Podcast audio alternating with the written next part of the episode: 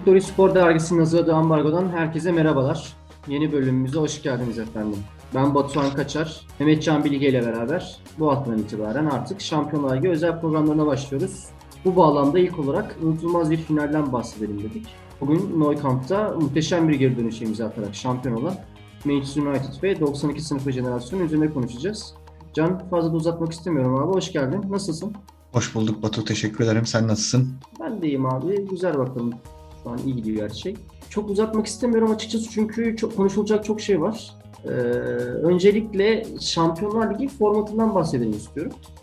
Kısaca bize bir 98-99 sezonu Şampiyonlar Ligi formatından bahsedebilir misin abi? Ya aslında bu formattan bahsetmeden önce Şampiyonlar Ligi'nin genel bir yapısından bahsetmek gerekiyor herhalde. Biliyorsun 56'da başlıyor Şampiyonlar Ligi. Ee, evet. 92'ye kadar eliminasyon sistemiyle e, işler yürüyor.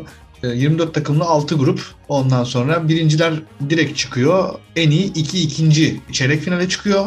Ondan sonra işte çeyrek final, yarı final ve final olarak devam ediyor. Yani buradaki esas amaç dediğim gibi büyük takımların yani daha çok maç yapmasını sağlamak. Sonuçta e, yani biliyorsun pastadan hep büyük takımlar pay alıyor. Evet, e, doğrudan aslında burada e, yayın gelirine odaklanmış UEFA sanırım artık. Yayın gelirlerinin de artması, büyük takımların izlenebilirliğinin artması Tabii. burada önemli gibi gözüküyor.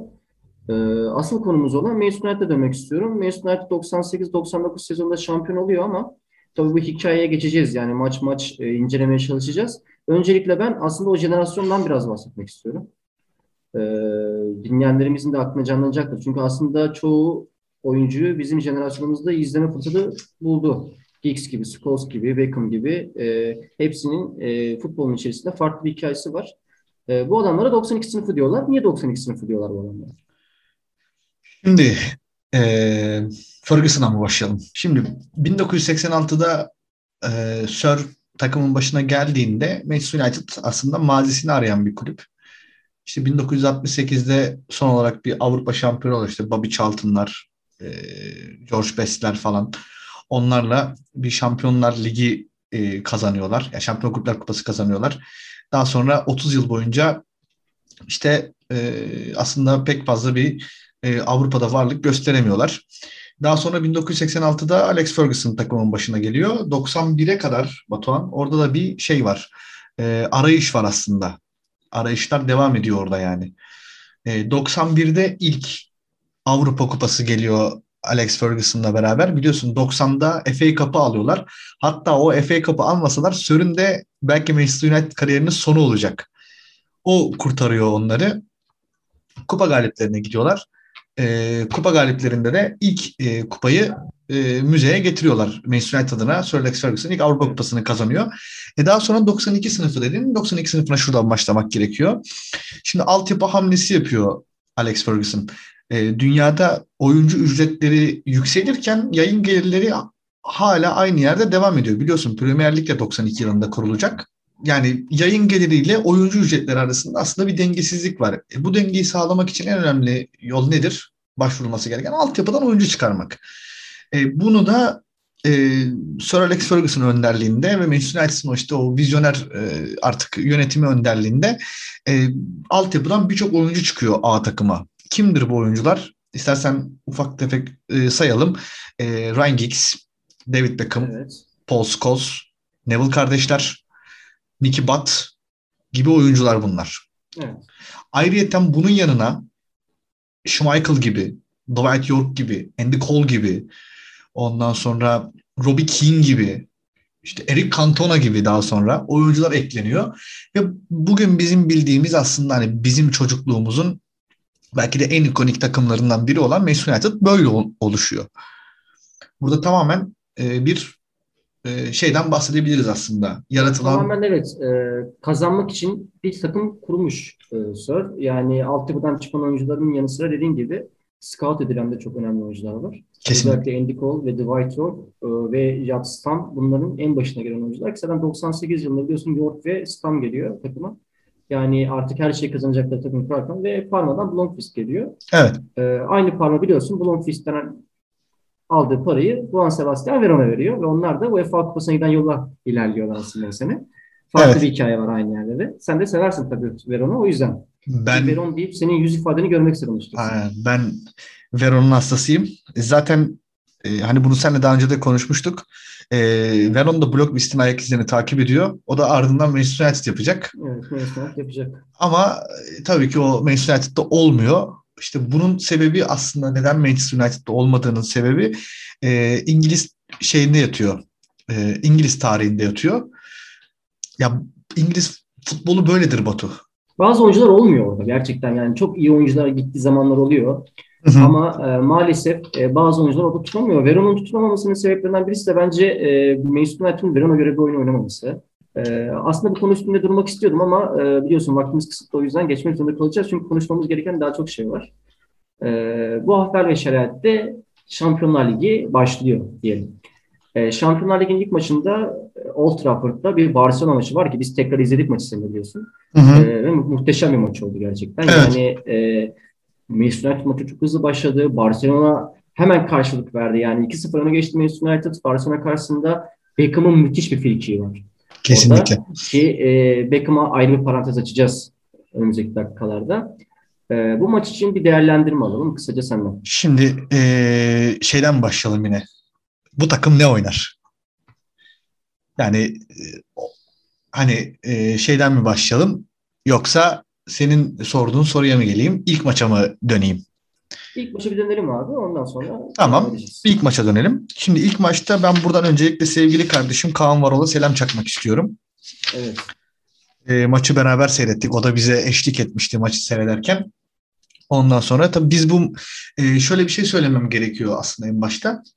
Şimdi e, bu turnuvadan eğer birkaç maç önereceksem bu maç onlardan biri olur. E, ilk maç. Manchester United Barcelona maçı. Gerçekten çok güzel maç. 3-3 bitiyor. Yani top bir o kalede, bir bu kalede, bir o kalede, bir bu kalede. Ee, enteresan bir maçtı. Tabii burada belli United şeylerini de görüyoruz aslında. Ee, setlerini de görüyoruz. İşte Beckham'a sağa gönderilen toplar, Beckham'ın içeriye ortası, işte York'un ya da Cole'un arka direkte bitirişi, Scholes'un ceza sahasına attığı koşular. Bunlar Manchester United'ın alameti farikalarıdır zaten. Bunu her maç yapıyorlar biliyorsun. Dolayısıyla e, böyle bir e, yapı var. Aslında e, çok hızlı başlamalarına rağmen işte e, Giggs'le öne geçiyorlar biliyorsun. Ondan sonra e, Scholes'un iki golü falan ve bir geri dönüşe sahne oluyor. Maç 3-3 bitiyor. Hani e tabii karşılarında da Barcelona var yani öyle bu, boş bir takım değil. Luis van Gaal'in Barcelona'sı var. E, Luis van Gaal'in Barcelona'sı da iyi bir takımdır aslında baktığın zaman. Ama işte e, ilk maç dediğim gibi Stam'ın o penaltı yaptırması. Ondan sonra bu arada Beckham'ın frikikten muazzam golü. Onu da buradan anmadan anmadan geçmeyelim. E, ve Batın kırmızı kartı. Yani evet e, iyi bir başlangıç bence. Evet iyi bir başlangıç yaptılar aslında. Beckham'a ayrı bir parantez açacağız dedik istersen onu konuşalım kısaca. Çünkü Beckham tamam. için önemli bir sezon biliyorsun. Yani çünkü evet. e, e, yani 98 Dünya Kupası'ndan sonra özellikle İngiltere'de hain ilan edildi. İnanılmaz bir baskı var üstünde. E, ve Sir onun için o Manchester United'ın futbolcusu Manchester United'da gereken cevabı verecek demişti evet. başında. Ama e, daha sonradan kendisi de diyor yani çok zorlandığını. E, direkt Şampiyonlar Ligi'nin ilk maçında yani uluslararası, tekrar uluslararası bir platformda müthiş bir fikirle dönmesi özgüvenini yükseltmiştir diye düşünüyorum Beckham'ın. E, biliyorsun yani çünkü 98 Dünya Kupası'nda Simeone'ye attığı o tekme inanılmaz konuşuldu. Yani İngiltere tarihinde e, belki de çok büyük hatalar yapılmıştır. Kişisel olarak oyuncular yapılmıştır. Ama Beckham'a özellikle yüklenmesi, yüklenmelerinin nedeninin ne olduğunu düşünüyorsun abi? Sen neden Beckham bu kadar hedef tahtasına konuldu?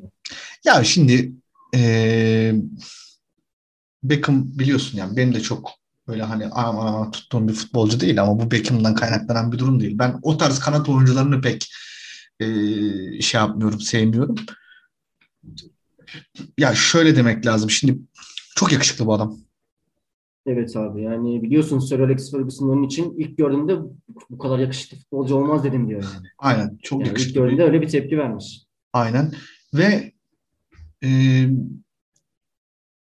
aslında hani belki de e, bu kadar göz önünde olmasının sebebi işte Victoria Beckham'la olan ilişkisi, efendim işte e, bütün genç e, kadınların ya da dönemindeki kadınların ona bu kadar e, açıkçası yürümesi falan. Postermen adam yani. Adam evet. Aynen. Aynen. Biliyorsun o dönem Manchester United'ın bütün tanıtımlarında Beckham kullanılıyor. Bu da çok normal evet. zaten. E, Dünya Kupası'na aslında İngiltere kötü bir kadroyla gitmiyor biliyorsun. E, takımın başında Glenn Hoddle var. Ama Glenn Hoddle'dan daha sonra bahsederiz o İngiliz yapısı içerisinde. E, Arjantin çeyrek final maçıydı zannediyorum tam olarak yanlış hatırlamıyorsam. Orada Simeone ile beraber bir ikinci tur maçı da olabilir.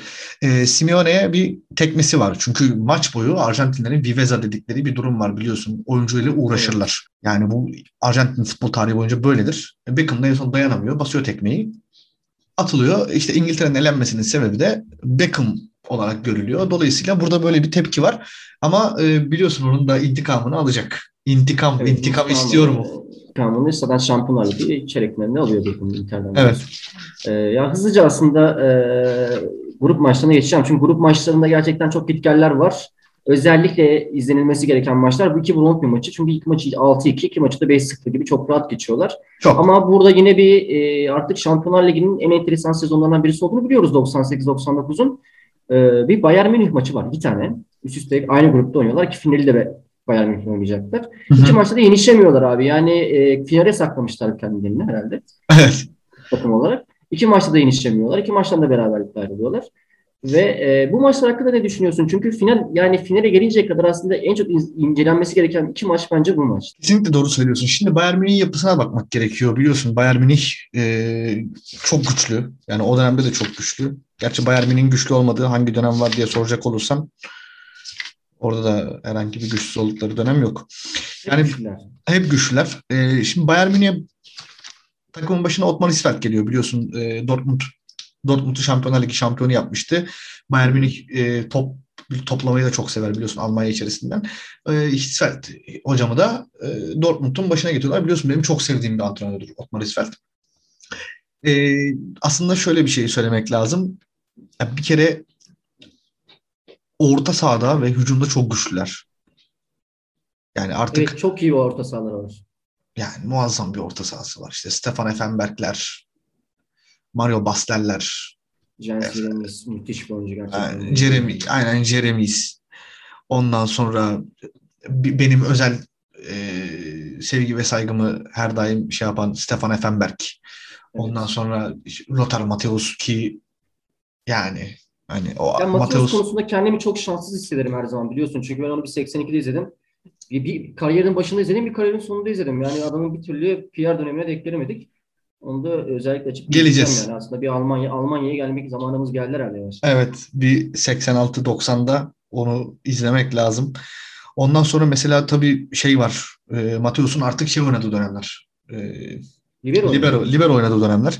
E, kenardan Salih Amistiç ve Mehmet Şol gibi iki tane genç yeteneği var geliyor. Hatta biliyorsun ilk maçta Berkant Gökten de oyuna girmişti. Evet ve İran tarihinin büyük polisi Ali Daya var biliyorsun kulübede. Aynen aynen. Yani e, genelde düşük tempolu oyunlar seyrettik biz aslında Bayern Münih e, Manchester United arasında gruplardaki evet, maçlar düşük, tempolu düşük tempoluydu. Hatırlarsan ilk mini olimpiyattaki maçta e, zaten attıkları gol offside'di. Evet, hem de 3 hem de hem de 3 offside var. 3 sefer. 3 sefer offside. Aynen. Elber bir offside'a düştü. Ondan sonra Effenberg bir offside'deydi. Effenberg tekrar şeye verdi. Elber'e verdi. Elber'e verdi. O da offside'di yani. O da offside. O da offside'di. E, grup aşamalarını dediğin gibi işte büyük e, Brondby galibiyetleriyle ondan sonra iki Manchester United, iki Bayern Münih beraberliği ve iki Barcelona beraberliğiyle geçiyorlar. Biliyorsun gruptan en iyi iki ikinci çıkıyor demiştik. Hı hı. E, en iyi ikinci ikinci şey e, Manchester United. En iyi üçüncü ikinci de Galatasaray. Onu da söyleyelim. Onu da söyleyelim evet. E, bu şekilde e, şeye geçiyorlar. Çeyrek finale geçiyorlar. Ama çeyrek finalden önce istiyorsan e, takımın oyun yapısından bahsedelim biraz. Evet e, oraya gelelim. Çünkü e, yani grup maçlarını bitirmek istedim açıkçası öncelik buraya gelmek için. Çünkü hı. E, grup maçlarını izlediğimiz zaman maç maç değişen bir sistem var. Evet. Ama oyun planları hep aynı. Hep aynı. Şimdi ne oynuyorlar? Sen ne gördün mesela oyunlarına dair?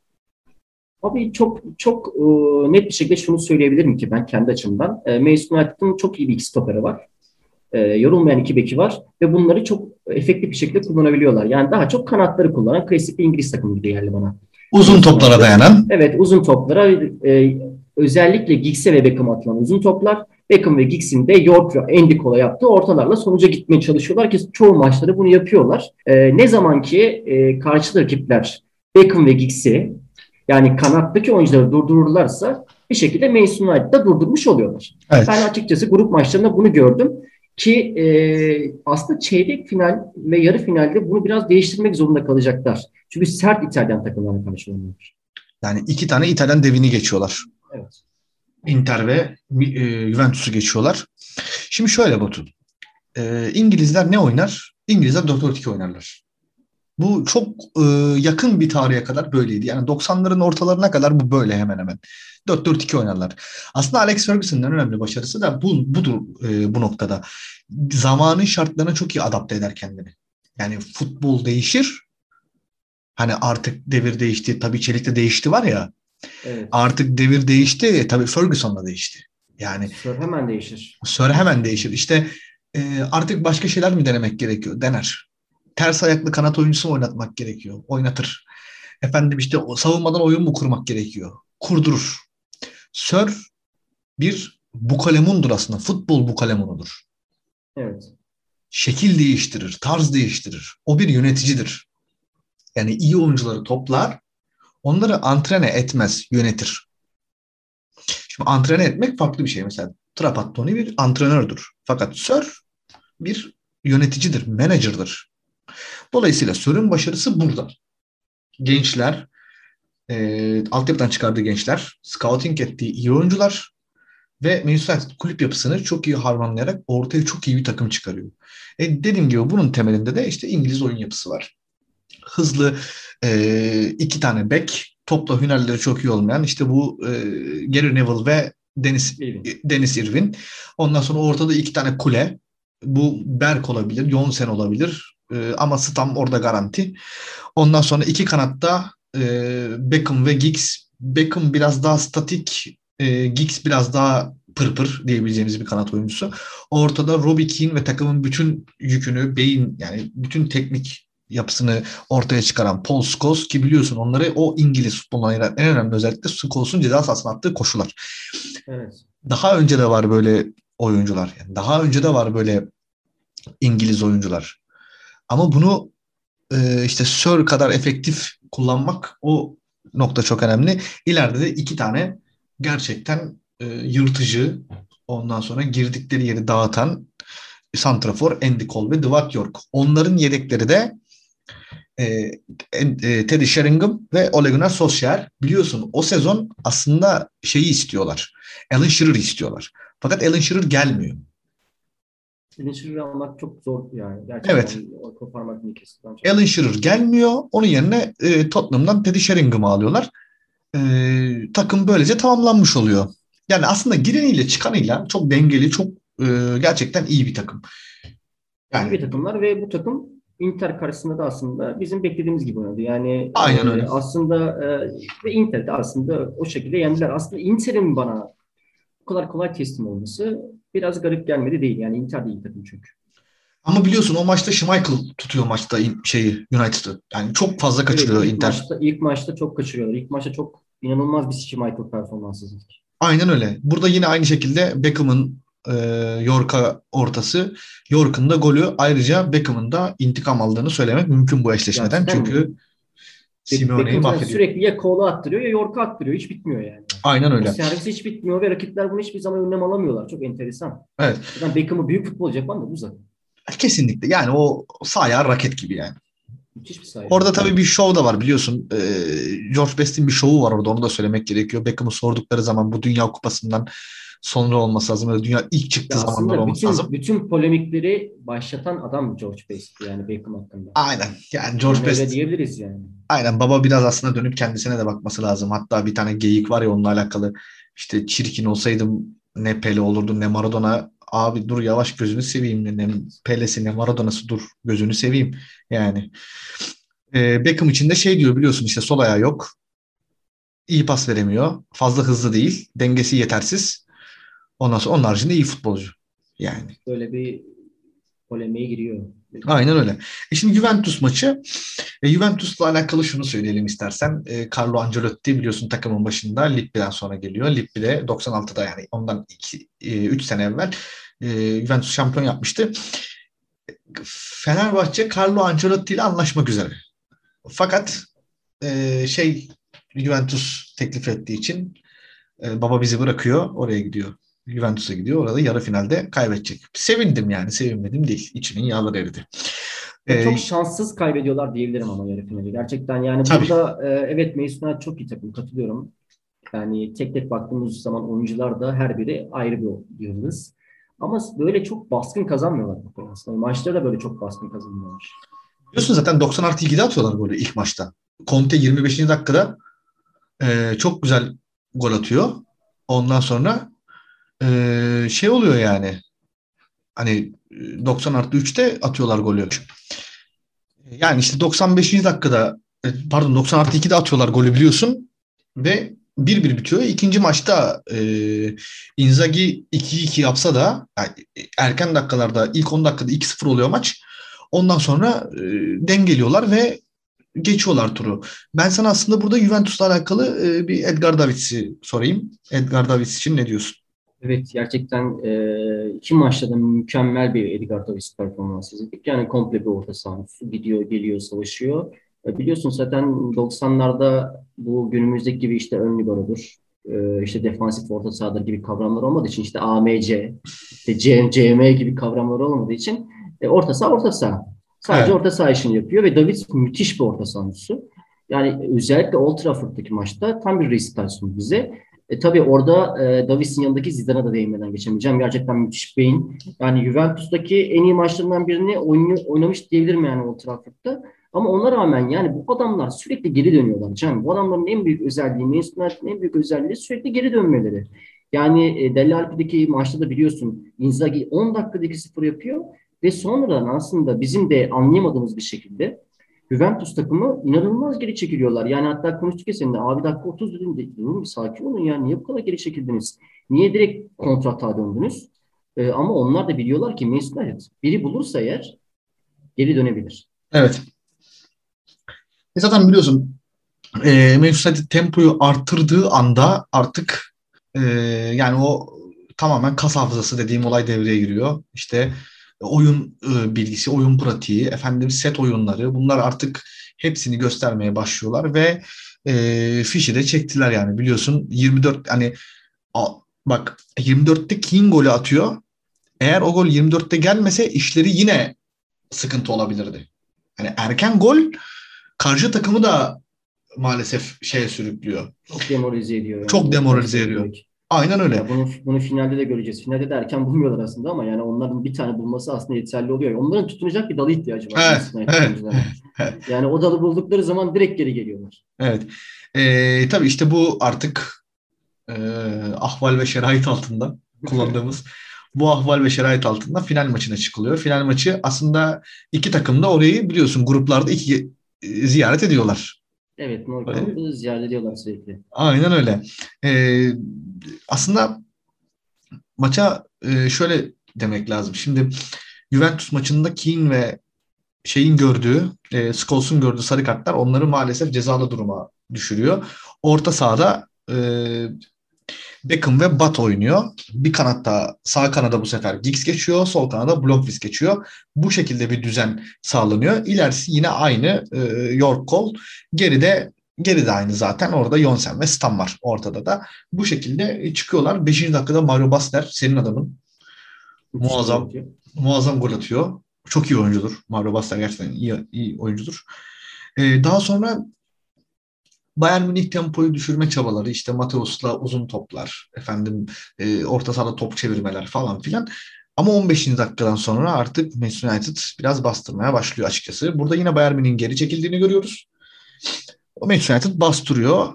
Ee, ikinci yarıda özellikle Effenberg'in, Mehmet Şol'ün ondan sonra Yanker'in kaçırdığı goller yani Yani Menişo'nun müthiş bir vuruşu var. Yani topun dibine harika giriyor ve top yan direkte patlıyor. Yani orada aslında Gary Neville daha sonraları verdiği demeç de şöyle diyor ve çok haklı. Yani ben diyor o sene triple yaptı biliyorsun. Manchester United Üçlem. Şampiyonlar Ligi'yle beraber üçleme yaptı. Bizim diyor kendimizi tanıyamadığımız maç Bayern Münih maçıydı. Çünkü sistemimiz, oyun planımız işlemiyordu ve bunun en büyük sebebi sahada Scholes ve Roy olmaması diyor. Yani çünkü bu sefer Beckham da yerinde oynamıyor.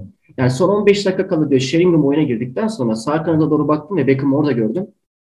Yanıma döndüm ve dedim ki arkadaşlar geri dönebiliriz artık. Ya bir de karşıdaki de Bayern Münih Batu biraz da ondan da kaynaklanıyor olabilir gerçekten. Yani çok enteresan bir takım biliyorsun. Ne zaman hangi dakikada ne yapacakları hiç belli olmuyor. Aha diyoruz savunmada tamam diyoruz abi bunlar gömüldüler falan. Abi bir aşılıyorlar.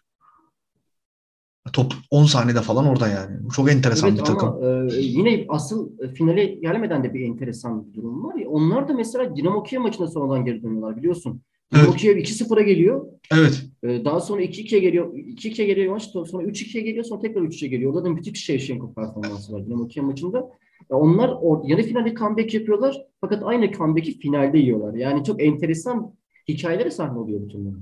Aynen öyle işte şeyde de e, burada da yani son dakikaları hatırlıyorsun Bayern Münih oyuncuları böyle hazır şey sevinmeye falan hazırlanıyorlar böyle ama işte Ferg yani. ama işte Fergie time abi. Fergie time yani. Onlara Fergie time deniyor biliyorsun. Son 90 evet. 90'dan sonrasına Fergie time denir. Önce Sheringham ardından Solskjaer süper yedek. Bebek, bebek yüzlü katil. Semih ee, Şentürk diyebilir miyiz oraya? Genç Semih tabii ki de genç Semih. Genç Semih. Çok vardır öyle sonradan girip attığı. Çok iyi oyuncu. E, maçın hakemi de bu arada Pierluigi Collina. Ona da selam olsun. Çok bizim çocukluğumuzun efsane hakemi. Collina ee, biliyorsun Türkiye'nin maçlarını yönettiği zaman tabii. biz genelde kazanırdık. Tabii. Yani e, bu şampiyonluk biliyorsun o 10 günde geliyor şey üçleme. Triple ve gerçekten 10 günde gelmesi çok enteresan Can. Yani ben evet. e, yani bu oyuncu toplumunun 10 günde her şeyi kazanması çok enteresan geliyor her zaman bana. Acaba e, bunlardan sonra yapan oldu mu Can? Yok hayır. Bunlardan ne önce bunlardan ne sonra? Bunlardan yok, yok hayır. Yani bu zaten İngiltere'de bunun çok yapılabileceğini zannetmiyorum ben tekrar. Yani bunu ne Invincibles işte o Arsenal yapabildi ne işte City yapabildi ne Chelsea yapabildi. Hani bu gerçekten zaten bunu yapsa yapsa bu takım yapardı yani. Çünkü Batu giren, çıkan, oynayan, oynamayan çok dengeliler ya. Çok dengeliler yani. O sene sadece süt kupasını kazanamadılar.